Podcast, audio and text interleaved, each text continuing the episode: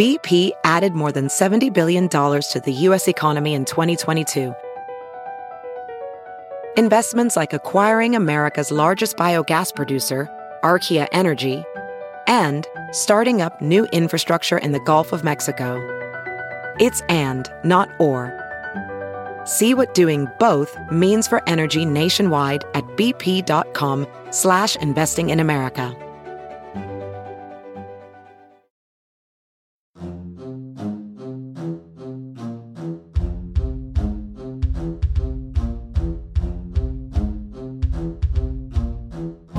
Hi, I'm Paco Romaine, and you're listening to Sup Doc. On today's episode, we take a little departure from our usual format, where George and I talk to interesting people about their favorite hand-picked documentaries. Today, I am a solo host, and the film is Barry, about President Obama's early college years, which is more biopic than documentary. However, we couldn't pass up the chance to speak with the screenwriter of Barry, Adam Mansbach. Barry is currently playing on Netflix. I caught up with Adam at his home in Berkeley, California. For those people listening, we are recording this a week before our inauguration of the president elect. Not my president, as I have been saying, but it is true, which makes this prescient that we're talking to the writer of the screenplay Barry, uh, which is currently on Netflix. You can check it out. And what was like like what was the catalyst for you to write this? What what what was the reason? What brought this to you? The initial germ of the idea was Vikram Gandhi, the directors. He came to me with the idea that we should do something about Obama at Columbia when he transferred there in 1981. Vikram and I both went to Columbia. I see. So I know him from college. And I think he read the pages and dreams from my father where Barry, as he was known then, talks about uh, talks about Columbia, and I think he felt a sense of recognition that that you know when we got there 14 years later, um, it was much the same place. It was alienating. It was not as enlightened. It was not the bastion that we hoped it would be. Um, and you know, it's also a time in Obama's life when he was young and he was searching for meaning and identity, and it seemed like an opportunity. Oh, and also there's not that much on the record about it, right? It's not an incredibly well documented time in his life. It's still relatively opaque. There were still liberties we could take, things we could invent without fear of contradicting what was on the record because the record was limited. Right. You know, there was the pages and dreams, which there's like six of them that apply to this time period. There's a few interviews with ex-girlfriends, people who knew him. Um, but it was a it was a relatively sparse framework upon which I could improvise a story. So it was attractive to me in that way, and it was attractive because it seemed like a way to tell a fairly quiet story about race and identity and coming of age. But ah, because this guy goes on to be the president, we could kind of get it into a mainstream conversation. We could, you know, platform it in a significant way. So to me, it was a really interesting challenge to try to retrofit who Obama was then based on what we know of him now. And he's still a bit slippery now. You know, there's a way in Yes. which there the, the the the control that he has over himself, the some people call it cool, some people call it aloofness, some people call it a professorial vibe, whatever it is, you know, there I think there's still like a, a desire on the part of the American public, particularly the segment, the half of the American public that likes him, to know him better. And, you know, he's done his job with such elegance and calm um, that we don't see any cracks in the facade. We don't know him as well as we might want to. So, on that level too, it was interesting to like try to figure out who he was and write it into existence. Absolutely. Um, and that's I think shown extremely well in in Barry is that kind of the quiet reticent I don't know if that's the right word but like he very thoughtful uh, Barry Obama uh, where he's I feel like he's at the crossroads you know um, and uh, you guys did a you and the director Vikram Gandhi uh, did a great job of presenting that because it's like it's he's at this crossroads where he seems kind of a fish out of water. Is that would you think that's correct? uh, Yeah, I think that? he, he's a guy who, at that time in his life hasn't figured out yet that the multitudes he contains are an advantage. They still strike him as a disadvantage. There's an exchange he has with a roommate where Will? Will, yeah, played by Ellar Coltrane. Yeah. Um, who uh From you know, Boyhood, From? Boyhood, yeah, Yeah. he's a star of Boyhood. Great dude.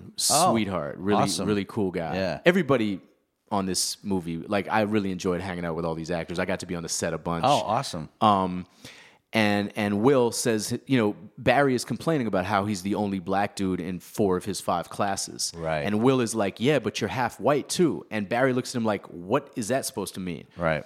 He's like, well, it means you can fit in anywhere. Right. And Barry looks at him like he's an idiot and is like, I fit in nowhere, Will. And that I think is authentic to how he felt at the time. Yeah. That being Kenyan and Kansan and Hawaiian and Indonesian and all of these things that he was were not adding up to more than the sum of their parts. They were somehow adding up to less. Right. And he's very much a guy seeking a scene, seeking an identity, seeking a place to feel like he fits in, but also at the same time, um, he's removed from it all. He's already entered kind of a monkish phase of his life. His days of partying are actually behind him at Right. you know 21. Like, you know, Which is incredible. Yeah, like he's he's on the downslope of that. He's not really drinking or smoking that much. He hasn't done coke in a couple years. You know, like he's not. He's he's already kind of like beyond that point. He's already kind of withdrawn into himself in a way, which yeah is a difficult thing to convey. There is a lot of silence um, to him in the movie. There's a there's a core that is very quiet to him. Yeah, absolutely. And and your your star Devon, Yeah. did an incredible job. Oh, yeah. of finding those quiet moments and playing those quiet moments. And Yeah. did you ever find yourself in a crossroads of that, where you're like identity, cultural identity, or personal identity, you just weren't sure of? Yeah, yeah, definitely. I mean, it goes back to what we were talking about a minute earlier about hip hop and race and what it meant to be a white kid in hip hop, particularly at a time when the dominant discussion was essentially about the historical evils, you know, perpetrated by the white race. You know, there was definitely a sense of like, okay, I, you know, my favorite rapper in the world is like Grand Puba from Brand Nubian, and all he wants to talk about is dropping the bomb on the devil white man. Right, you know, he's coming straight out of, you know, a kind of Elijah Muhammad inspired Cracker ass cracker.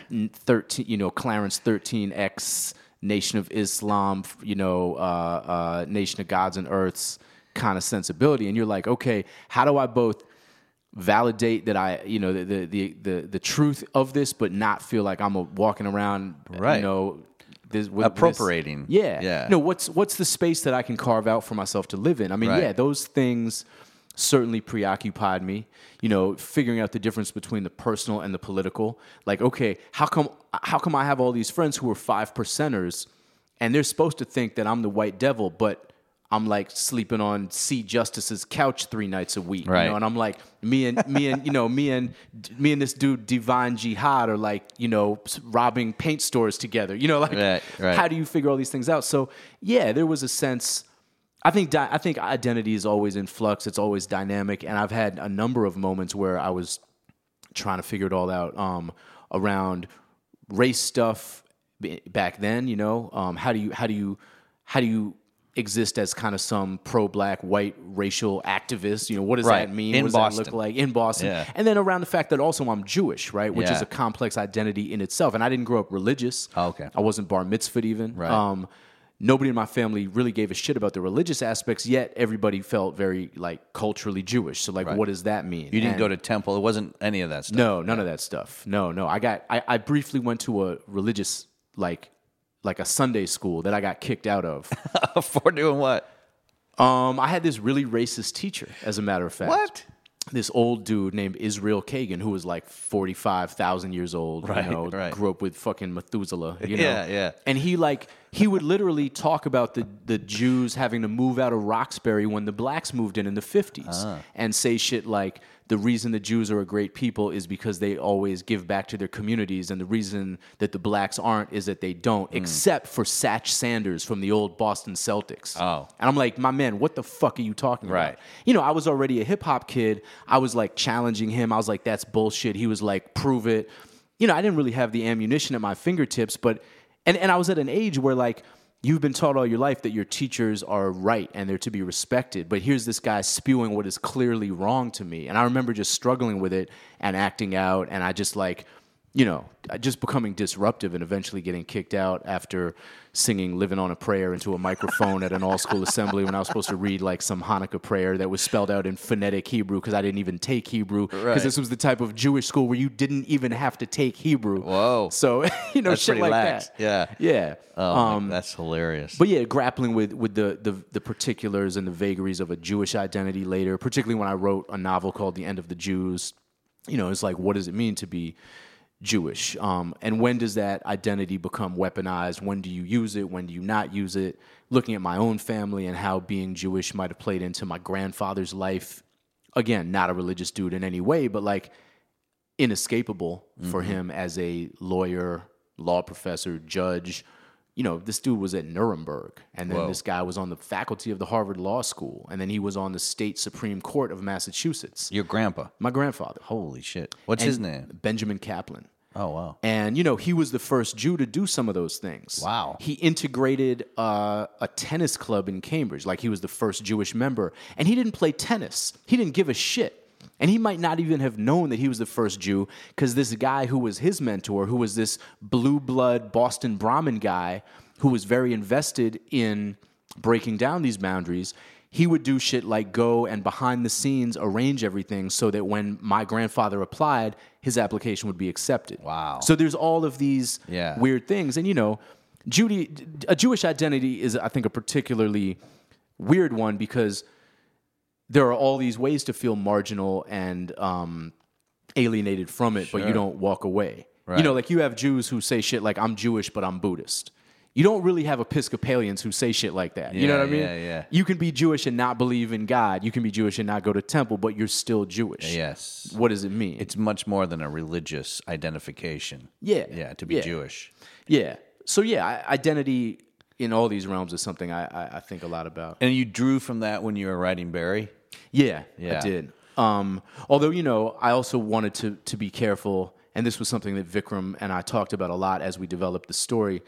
Wanted to be careful that I wasn't just substituting my experiences for Barry's or substituting Vikram's experiences as an Indian American guy at Columbia for Barry's. You know, it was like there are things we relate to. There are reasons that we want to do this project based on our own empathetic connection to the material, mm-hmm. but it's also got to be particular and authentic to what he would have experienced, Right. not just, you know, me with a different name walking around the streets of Harlem, you know, buying books from book vendors or whatever. Right, right, right, right. And Vikram, I mean, it seems it could be kind of um, uh, he he he made a great documentary, Mm-hmm. uh, which which is kind of like the same kind of idea, which is a cultural identity and and where does someone fit in? And I, I, the name's escaping me now. Uh, it's called Kumare. yeah, Kumare. Yeah. yeah. that's a great documentary. Yeah. and yeah. Very well done. Very funny. very well done, and it's about mm, like how do we associate people in our lives? Where do they fit, and where where do what do we need in order to fit in into the greater world? You know, because people basically he's I don't want to say cons people, but he pretends to be a guru. Yeah. and people follow him, and then he's at the end is like surprise. Yeah. you know. But I think what's brilliant about that movie, which begins with Vikram musing musing kind of on on on the fascination with the East and with India and with yoga and gurus and uh, he decides to explore this by moving to Arizona, growing out his hair and his beard, and dis- and using his grandmother's accent and being like, "I am the Guru Kumare." Yeah. And immediately, all these people in Arizona, all these white folks, are like, "Oh, the aura, he's amazing. I feel such energy from him." But what I think separates that movie from being just a prank or a con is that Vikram is not an asshole. Vikram is a is a is a really sensitive dude. And what he comes to realize in the course of the movie is that he somehow ends up feeling more honest and authentic as Kumare than he does as like Vikram from New Jersey. Right. You know, it's like he's having these interactions that are meaningful to him, even though they're under the guise of this fake invented persona. So not only does he have to reveal himself, but he has to figure out like what has all this meant, you know, and who who is he really in some Yeah. sense? Yeah, I think it's a really powerful Well, movie. and at the end, there are people that still love him just as much, and he he forges some uh, like friendships and bonds that Yeah. it's kind of like well it doesn't really fucking matter Yeah. what your name is who you are where you come from are you a good spirit are you friendly are you nice do you have good intentions Yeah. you know and like i feel like in barry the same kind of themes were being presented i mean invisible obviously was a through line because you use the book uh, the ralph ellison book and uh, it, the name pops up a lot you know Yeah, yeah. I mean, Barry, that's one of the things that was on the record. According to him, in Dreams from My Father, he carried around this kind of tattered copy of Invisible Man throughout his first semester. And it's a brilliant book. And the fact that Ralph Ellison at the time was living in Harlem is also kind of interesting. It, it mm. fills in something about what New York felt like at that Yeah. time. You know, an Invisible Man came out in 1953, and Ellison struggled for decades to write another novel and went through a bunch of shit and lost a draft in a fire. And, you know, at that time in 81, he was sort of holed up in his house in Harlem, and everybody was kind of like, what happened to him a little ah. bit. But yeah, he carries that book around, he brings it to the basketball court. By virtue of that, another basketball player that he becomes friends with named PJ, played by Jason Mitchell from from Straight Outta Compton. awesome Yeah. Um, he starts calling Barry Invisible as a nickname, and it becomes kind of a, a thing. And yeah, the tension between being visible and invisible and what that means in all its iterations comes into play throughout the movie. Um, Barry feels both incredibly visible and incredibly invisible, and those two things are kind of in tension with each other. Oh, yeah, that's a really good point. Yeah, there is that duality there where he's he's the eyes are on him for a walking around with a white girl, Mm-hmm. you know, and trying to toe that line between where does he fit in in the black world and the white world. Yeah. Um, which is a crazy duality to have. Like that is something that you don't see very often. It's not like uh, the story that's told very often is like mixed race people. Where do they fit in? You know, because it's generally either like a black guy trying to fit in the white world. Rarely you see the other of that, where like white people trying to fit in the black world. But um, yeah, I think that uh, it's very interesting too. It's because it's like as as we all know is that Barry. Uh, does he choose the black world? Is is is that is that a- accurate to say? I think you could make certainly a, an argument that he does, yeah. Um, but I think really more fundamentally, he also chooses to embrace the the fullness of his heritage and his experience, and um, to let that kind of be a a- you know, and, and he'll go on to kind of craft that into a metaphor for America. Um, Right. There's a way in which there's Greg Tate, who's one of my favorite critics, wrote a, a great essay on Baraka, which comes to mind because we were talking about Baraka earlier, and he says in it um, that Baraka's great strength and also the most frustrating thing about him has always been the way he consistently confuses his head with the Godhead.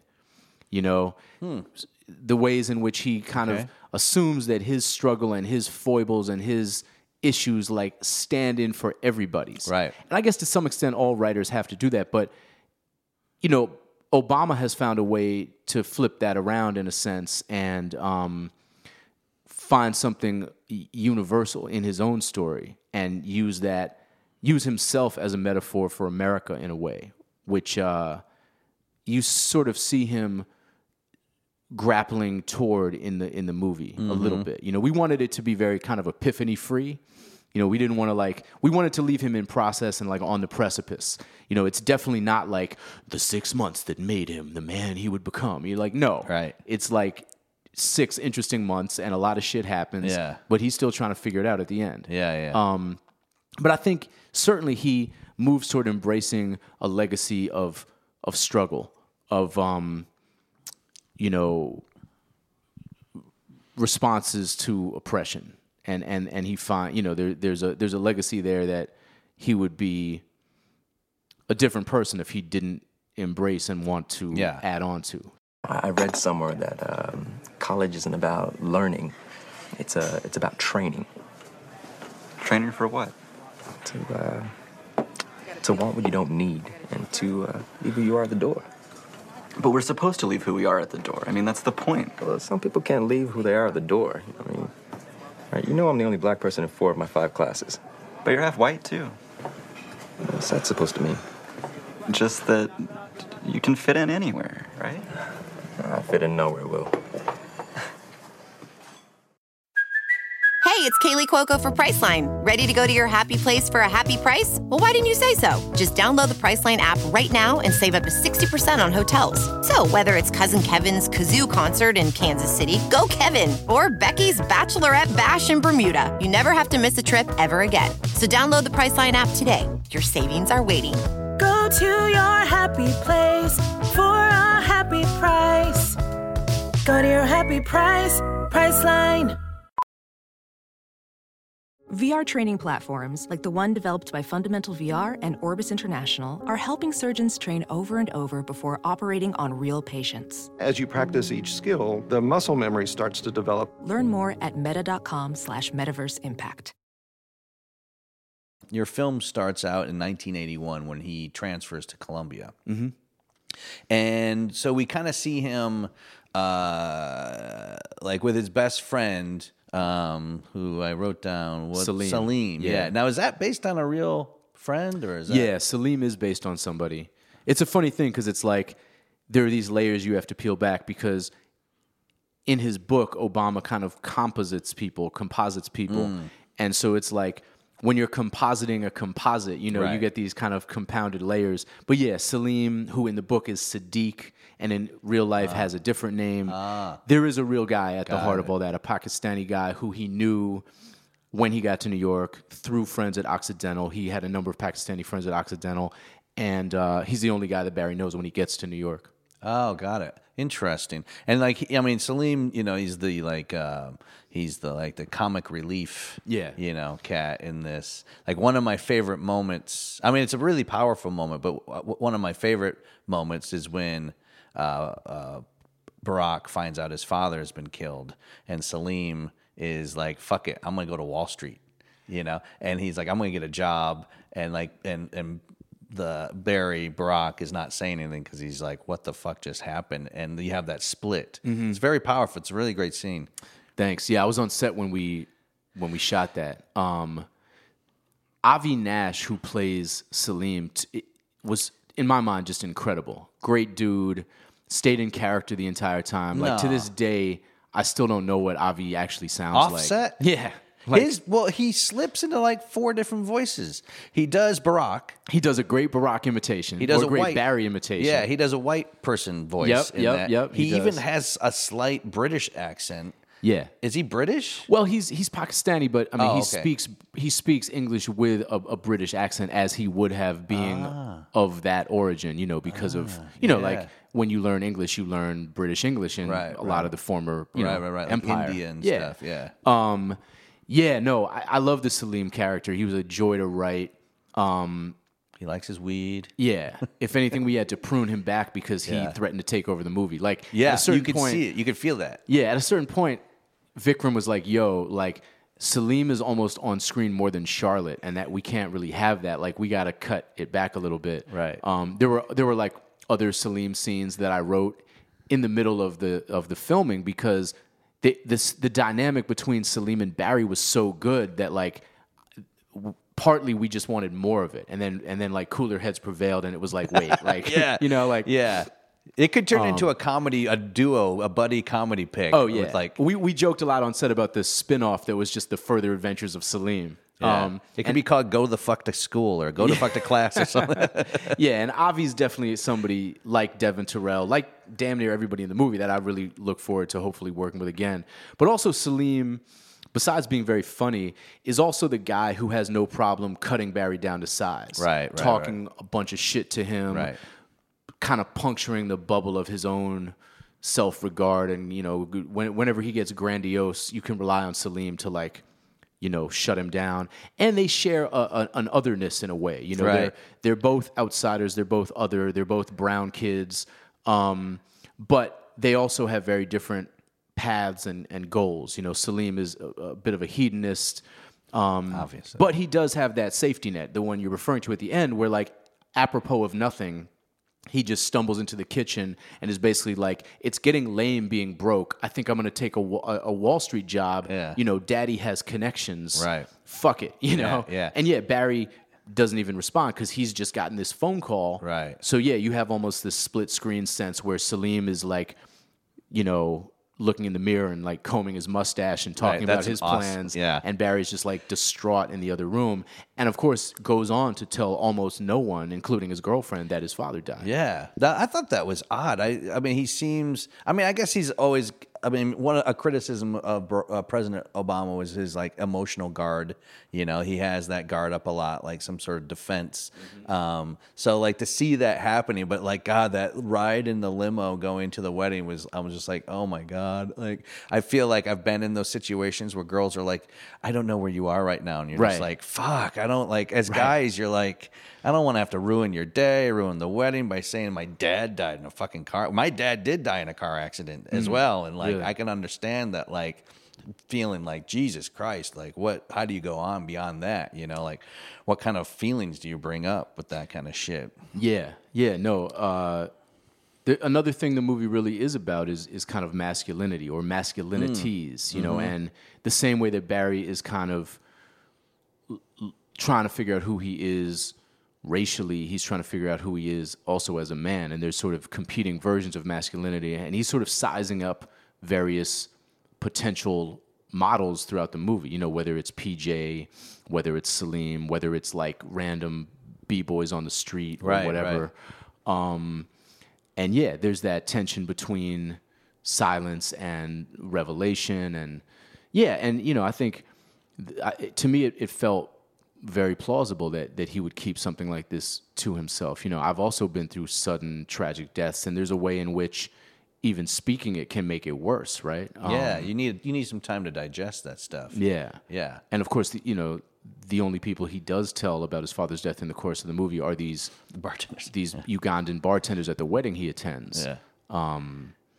Yeah. Well, now what it I, that that scene stood out for me, and I think part of it is I was like, "What is the message? What was your message for that in that scene? Why did he? Why in your mind would he choose those two guys to tell this to? What What's the message there? Well, I think there's a few things, and I don't know if there's. I, I I- I'm I'm resistant to like you know, what is the message? Yeah. Because you know, if if a scene is working or a movie's working, there should be multiple things going on. It Yeah. doesn't, you know, if there was just like a message, I could just Right. write that shit in spray paint on a wall and be done with it. Put it on a You know. poster in the background. Yeah. yeah, Um, I mean, a, f- a number of things are going on, right? I mean, he feels awesome. you know he's he's isolated at this wedding it's this uh you know it's his girlfriend's sister's wedding and he's the only black dude there with the exception of these bartenders Well, and um, James. Oh yeah yeah right. and james boggs Yeah. yes good point. Um but you know these guys i mean it's safe to talk to them because he'll never see them again.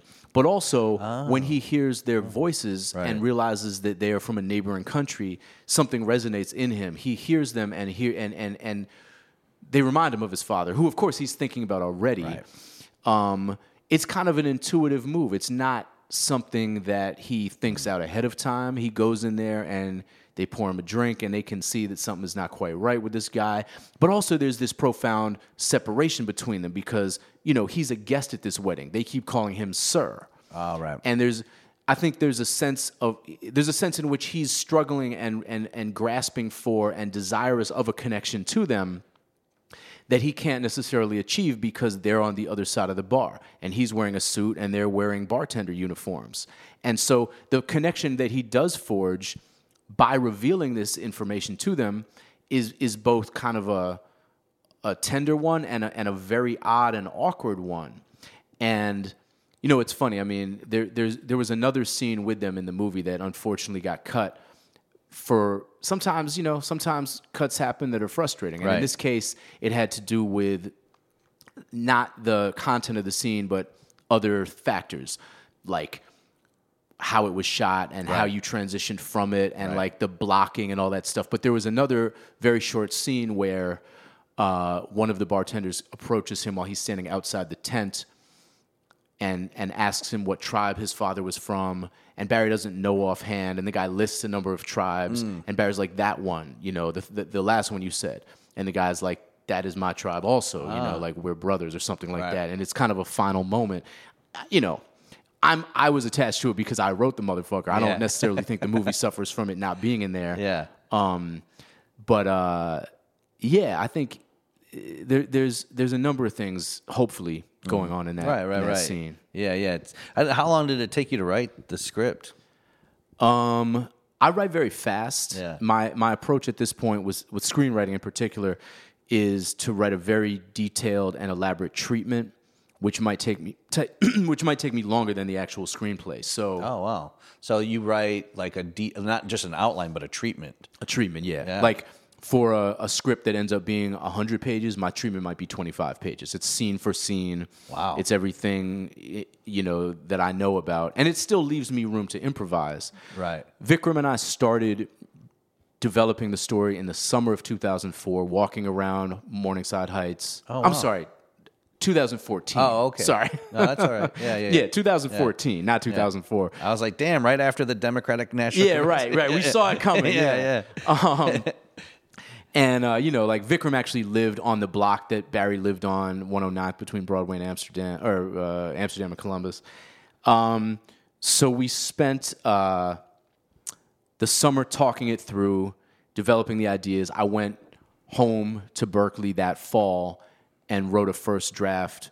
I think in like September of 2014. Awesome. And then Vikram and Dana O'Keefe, the creative producer, and I kind of workshopped it and talked it through and I made revisions and we you know ideas came out um the script changed a lot but we we kept working at it probably for the next 8 months or something and only when we were really sure that we were completely happy with it did we show it to anyone else Right. um, we went out for financing with it.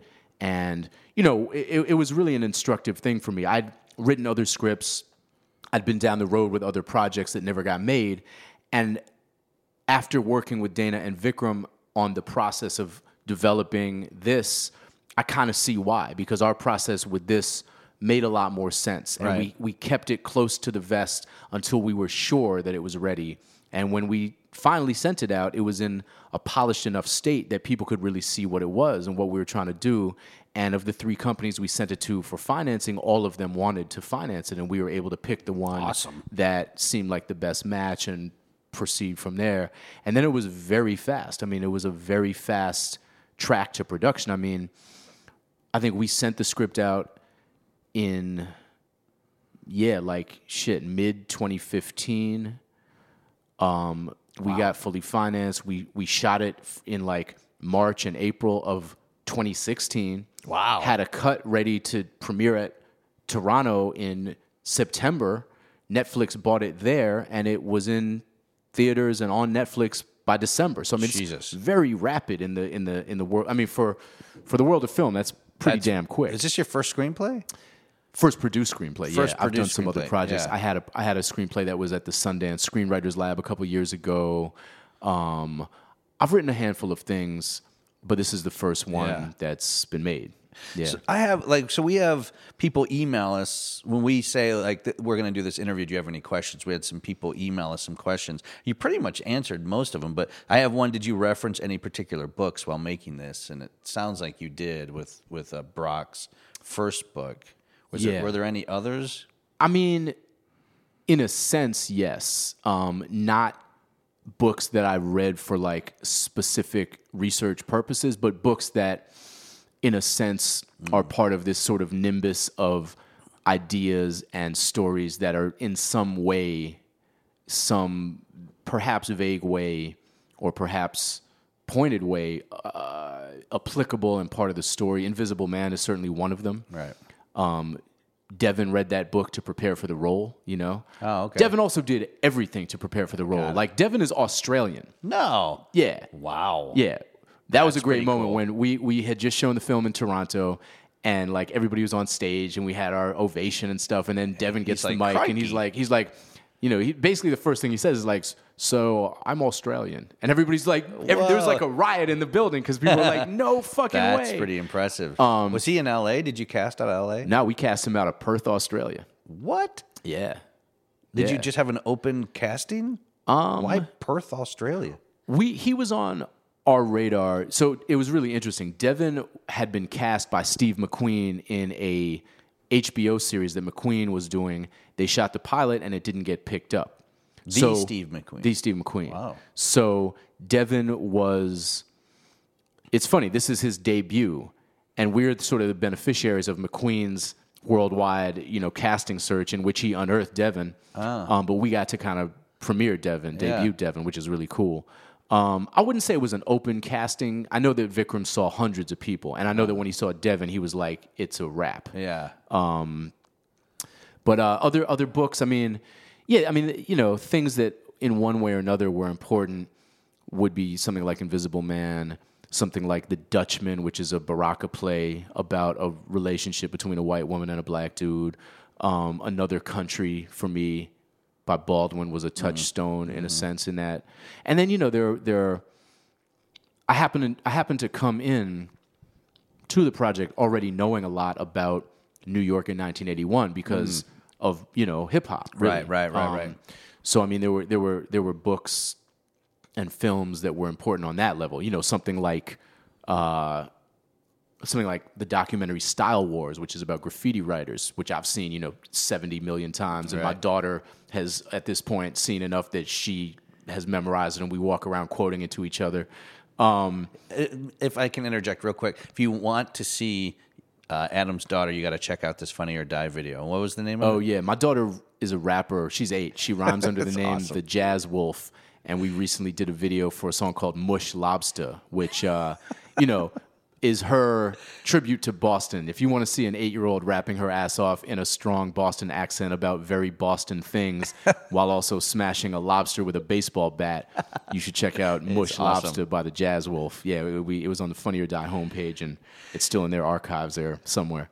Um, so yeah, you know, a documentary like Style Wars or a movie like Wild Style, you know, these are documents Oh, that yeah, are yeah, yeah. from 81, 82, Yeah. 83 and uh, you know, capture something about the city at that time. I'd say those were important too. And we cast Fab 5 Freddy in almost like a nod to that era, you know, cuz Fab was one of he's he's in Wild Style and he's also like one of the guys who brought the uptown hip hop scene downtown to clubs like Danceteria where Barry and Charlotte go to dance. and in a sense, he's a guy who forged connections between black and white, uptown and downtown, around across racial and class lines. And in a way, that's um, the same thing that Obama aspires to do politically. So it Right. seemed right and resonant for Fab to play the book vendor in the movie and, and sort of like as a nod to that time and as a nod to a number of things. you know? Oh yeah, that's awesome. Uh, so uh, here another question was, you know, historically there's been tension between Harlem and Columbia. Yeah. uh, and it according, you know, this person's thinking it's getting worse. Um, do you have any thoughts on that? And it seemed to be part of the Barry. Yeah. There was like he called being called college boy, and Mm-hmm. you know that. Yeah, no, I mean, I think in in, in classic kind of town town versus gown, they say. Um, I mean, Columbia is the second largest landowner in Manhattan after the Catholic Church. They own a shit ton of property in and around Harlem and and just Manhattan in general. Um, Morningside Heights, where the campus is, yeah, is surrounded by you know sort of Harlem in the north and on the east, and um, yeah, that I think that tension is real. It's an oasis of of privilege, and in '81, it was an oasis of relative safety in an otherwise pretty gnarly neighborhood. I mean, the block that Barack lived on was still super dicey when I got there in 1994. You could buy coke or weed on that block in 1994.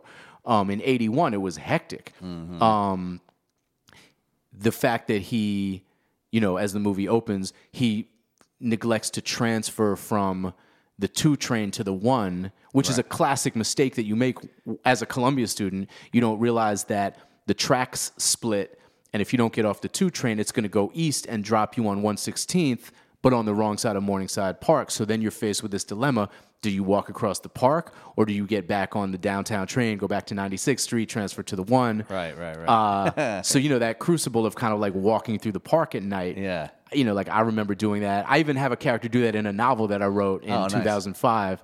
That I think is why Vikram wanted me for this project because it's about a Columbia student. It's about race. It's called Angry Black White Boy. Um, anyway, uh, Which you can find on Amazon. yeah, probably. Um, I don't. I don't know if the if the tension between Columbia and Harlem has gotten worse. I mean, I don't currently live in New York, so it, I can't definitively say. Right, right, But it would, right. I, I- in a sense, it would surprise me because real estate values in in Harlem are rising at a staggering pace. And not to suggest that there's now like equity between Columbia and its, uh, you know, its sort of neighbors to the north or the east, but um, all those areas are are becoming increasingly kind of kind of gentrified. At least when I go there, it seems that way to me. So I don't I don't I can't honestly say if the tension is getting worse. Um, But it's been there. Oh, absolutely. Yeah, I mean, yeah. the famous student protests at Columbia in 1968 um, were all around this very issue, around Columbia's plans to build in Harlem and like how that was going to impact the neighborhood, the residents. So students were protesting Columbia's kind of incursions into Harlem. Um, so yeah, it's, it's for real always been a source of, of tension as far back as I know. Right, right, Definitely. right. And were there any like particular traps you fell in when writing this, where you you had to be more sensitive to um, race or more sensitive to class, or like was there were there were moments when you're like I, I can't push this this much, where just for like storytelling purposes. I mean, I, I wanted, you know, I think there's a certain audacity to making a movie about a sitting president where you imagine what he was doing when he was, you know, 21 years old. So, I mean, we didn't want to shy away from any of these things. I wanted to confront those things. If anything, it was more about navigating around anything that might seem too on the nose. Got it. Um, for example, one of Barry's ex girlfriends broke up with him by telling him that what he needed was a strong black woman. That she saw his future wife as like a real strong, powerful, take no shit black woman. that happened. That happened. And you know, there there's a longer version of the limousine scene with Charlotte where she says that shit. And I remember struggling with that and was like, yo, this it's funny because like, you know, I used to teach writing uh, workshops like to graduate students. I, I was on the faculty for a couple years at Rutgers and I was teaching wow. like, you know, graduate fiction seminars and like this is exactly the kind of thing that my students would co- you know so you, you bring a story into a workshop and somebody's like yo this is too much this is too on the nose it's Right. too it's too too you- pushy. you- cut it cut Yeah. it and the response might be but it really happened Yeah. and if i'm the teacher i'm like doesn't matter not a defense. I don't give a shit what really happened. If it doesn't work on the page it doesn't work. And this is one of those moments where it's like oh my god this really happened. Somebody really said that to him. We have to use that. And then it's like but at the same time we can't use that. It's too much. Right. and that was one thing that i remember going back and forth on. I mean i think we even shot the scene with that in it but ultimately you know it was like too much. So there were things like that where it's like maybe it happened but maybe it's too much. Maybe it's too on the nose. Um, vikram i remember often saying like i don't want people to be talking about race throughout the movie and then he and I would battle and go back and forth about that. And I'd be like, but that is what they would be talking about. And, you know, you're in college and this is what happens. And is. Barry is basically walking around in a world of microaggressions and it's going to be on his mind. It's going to be on other people's mind and da da da. And like, you know, it was a dynamic push and pull. And, you know, we, we had to kind of constantly be thinking about how to calibrate it. You know, what do you show? What do you tell? What is too much. But I don't think we ever had a sense that anything was like out of bounds because it was too provocative. It was just like, what can we? How do we best serve the story we want to tell? Was really all. Well, how do you, how do you know if it's too much on the page? Like, what's an indicator of that? Is it is it just that it reads too too true or too false or No, I think it's just too heavy handed, Too heavy-handed would be the the the ham fisted, as they say? right exactly. Which is a great term. yeah, I picture some dude running around with like handfuls of bacon. You know, like what's yeah. what? Why are you doing that? Yeah. Um, yeah. Is is it is it heavy-handed? Is it too much? I mean, there are some people who will see the movie and think that everything in it is too heavy-handed. Um, there are others who are like, this is the most accurate portrayal of like what it feels like to navigate that world and constantly be in everybody's uh, crosshairs Right. because of who you are and what you look like and what you're supposed to represent.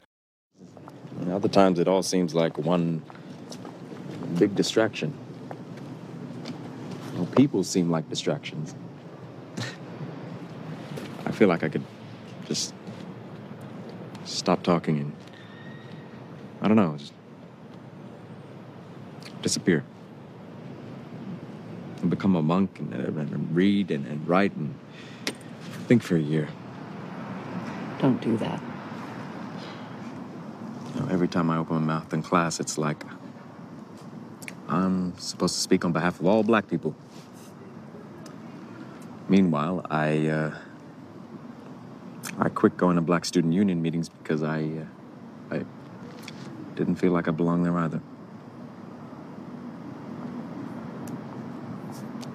The world is a big place, honey. You'll find your way.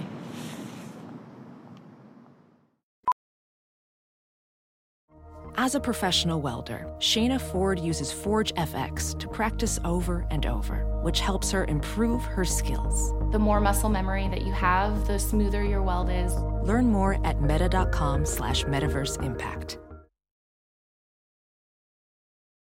I I love President Obama, and I love like ninety percent of what he's done uh, in the eight years that he's been our president. And to watch uh, Barry and to know what happens, it's so incredible that he chose. He had many paths he could have chosen, and to Mhm. cho- choose one that brought him into community organizing and then running for office. And like you said, he has this like steadfast determination and ambition um, that it's like he could have easily chosen a different path. Like there could have been a Yeah. m- a, million other ways to have gone. Yeah, one of them was like maybe Wall Street, or Mhm. but the fact that he chose his direction and kept that kind of um, the the stuff that he learned growing up in with a mixed race family and in Indonesia and his friends and it makes him so compelling. Um, and what he, so my as we like as we close in on the Obama administration, the eight years, what what do you think makes President Obama special? What was from writing this like? What did what do you feel is like a special trait that he has? It's hard to even know where to start. I mean, I think there are so many, but two things that I would say that maybe are less obvious or have been commented on slightly less. I think number one, he's the best writer of any president that we've seen in a very long time and maybe ever. I mean, this guy is nice with the pen. Yeah, he is. Yeah. Number two, he's the funniest president that we've ever had very funny. by leaps and fucking bounds. Right. And I've had a number of conversations with people who can testify to that personally. Yeah. Um, yeah, I mean, I think those two qualities are, And his are under oration. the radar. No, yeah, I mean, Yeah. clearly, I mean, that, I think that almost goes without saying that he's a he's a fantastic orator, um, who draws on multiple traditions of oration, Yeah. and melds them in very sophisticated and subtle ways. Um, there are different strains of tradition that he is is really conversant with and is kind of recombining. Um, the way that he pauses, even, is incredible. yeah. The the confidence that it takes to pause and collect your thoughts right. without feeling pressed or rushed. Right, right, right, right. That last speech he gave in Chicago, Yeah. especially when he's talking about his wife and his Yeah. kids, and he does that pause where you, you're absolutely right to not feel that anxious need to fill in dead air, where Mhm. he feels confident enough that he can think about it for a second, Yeah. is incredible. Did you see the him giving uh, Biden the uh, the medal, uh, that that speech? Um, I, I watched, you know, like the one minute clip Yeah, of it. Yeah. Uh, yeah. I didn't see. I haven't yet watched the the speech. That was what that was yesterday, It was right? yesterday. Yeah. pretty incredible stuff. Like he's he always he's so emotional. Like when he when he speaks, like I usually with presidential speeches, you don't feel anything Yeah. other than like, hmm, okay, whatever. But like that man always makes me think. Always like sometimes I'll just fucking cry because like the stuff like his speech in in Chicago was incredible. I, I love great speeches. Jon Favreau is like, uh, you ever met that dude? No, never Like have. he's such a great speechwriter. You Mhm. know, like the way that people can move you with emotion and intelligence and thought and like that's for me is like president obama's one of his great abilities is to bring all that to the fucking page you know and i think Yeah. that's what your your your script barry illuminates is that he has all of those things going on he's so well rounded you Mhm. know that he can bring uh, all those thoughts to to uh, to people and and constituents. Obviously, um, we're getting near our end, but I we, I haven't even gotten to all my other notes about for particularly like you you worked with Alan Zweibel. Like, what was that all about? So here we go, and Alan Zweibel and I met at a book festival in Arizona, I guess maybe three years ago now, and uh, he was a fan of Go the Fuck to Sleep, which is a, a you know obscene fake children's book that I wrote a few years ago. Yes. and uh, I was of course a fan of his because he is one of the original Saturday Night Live writers. Yes, and uh, has done a host of other things. It's basically you know just a comedy Hall of Famer yeah, um, 40 years in the business. And we hit it off and we had dinner and we decided that we should try to work together on something. Uh, and somehow that something ended up being a, a, a children's book series, a middle grades book series about a kid in the present who starts trading letters through time with Benjamin Franklin and eventually travels back in time uh, to try to undo the damage he's done to the future of the country through this correspondence and fucking up the Constitution via some jelly that spills from a peanut butter sandwich that he sends back in time. It's it's it's pretty ridiculous. Um, and Alan and I worked on those two books together. I wrote the kids' letters uh, because you know I'm basically a 13 year old. Yeah. And Alan wrote Franklin's letters because he went to elementary school with Ben Franklin. Ah. um, and it was a lot of fun. And then Alan and Dave Barry and I just wrote a book together. Oh, wow. Alan and Dave were friends. They had written a novel together. Um, I grew up reading Dave's columns, and he was like one oh, of my comedy absolutely. heroes.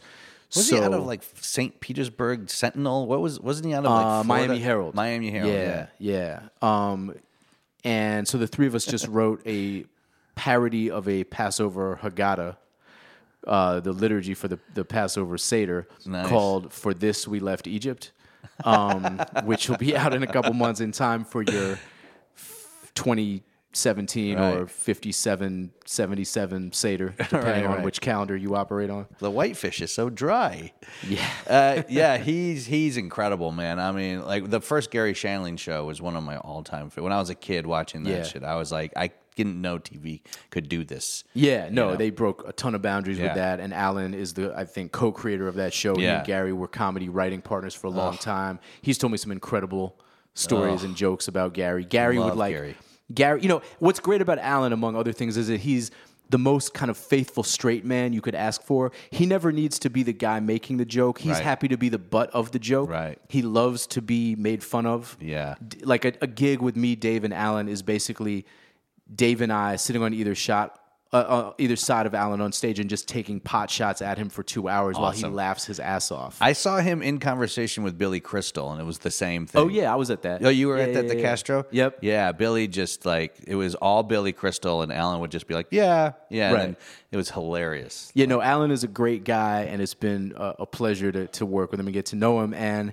you know, not for nothing, he embodies not just the 40 years of comedy history Right. that he was a part of, but another 40 before that. Right. So, you know, through, you know, it's like Alan's reference points are the things he grew up watching. So, you know, his conception of comedy encompasses everything from, you know, SNL all the way back to Sid Caesar and Henny Youngman. Mm. Right. And all of that is very much, and the show of shows, you know, like all of that is very much alive in his sensibility, which is incredible to be around, Yeah. you know, um, to learn how he thinks about humor writing is has been really fun. Are you kidding? That must be a treasure. Yeah. I mean, he's one of the greatest com- like comedy writers of today. Yeah. Like that guy's a legend. He's Absolutely. That's in, that's amazing. I can't imagine just sitting next to him and chatting, maybe having a scotch or something. Yeah. just like the knowledge he must have about comedy is Yeah. seems incredible. Yeah. Uh, and I know um,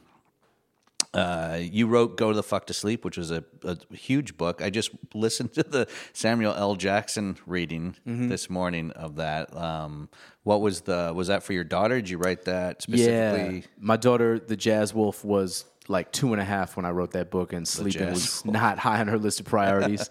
um, and it's funny; it's a book I wrote with very few expectations. Yeah. Um, never really even imagined that I would publish it, which is funny because I don't generally ever write anything without that intention. But Right. at the time, there was no such genre as obscene fake children's books. Right. That book, I think, pretty much invented it. So, Yeah.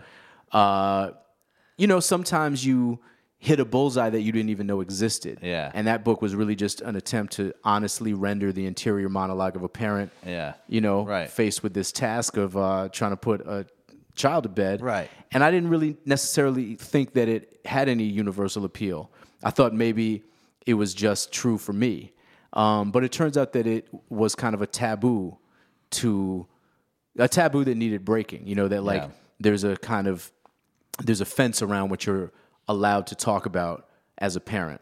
There's a certain preciousness, you know, and and it's kind of the opposite of honesty. But people nurture these private frustrations that can really overwhelm you. And this book, I think, gave them a certain kind of catharsis. Yeah. And gave them permission to talk about some of these difficult things. And I think that's why it kind of resonated and found its uh, audience. Yeah, yeah, yeah, You know? absolutely. It seems like it found its audience far and wide. It's been translated forty times or something. Yeah, yeah, we're in about 40 languages. Um, you know, it's funny. There's like three different Spanish translations. There's the Spanish, the Mexican, the the Latin American translations. My favorite fact is that uh, it's been translated into Jamaican patois. Yeah. Only two books have ever been translated from standard English into patois. Awesome. The Bible is one of them. Go the fuck to sleep is the other. Yeah. But only one of those two has an audiobook by Shaggy. So That's awesome. Yeah. Well, Adam, thank you so much, man. I really appreciate this. Congrats thank on, you. on the show and, and whatever else you got coming up.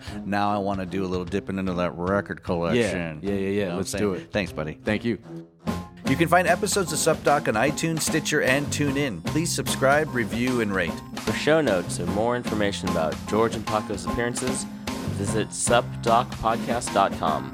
You can send your corrections, questions, or comments to supdocpodcast at gmail.com. We'd also like to thank Documentary News for their continued support. Please check out documentarynews.com. Follow us on Twitter, Instagram, and Facebook at SupDocPodcast. This show is produced by Will Scoville, and our theme music by David Siegel.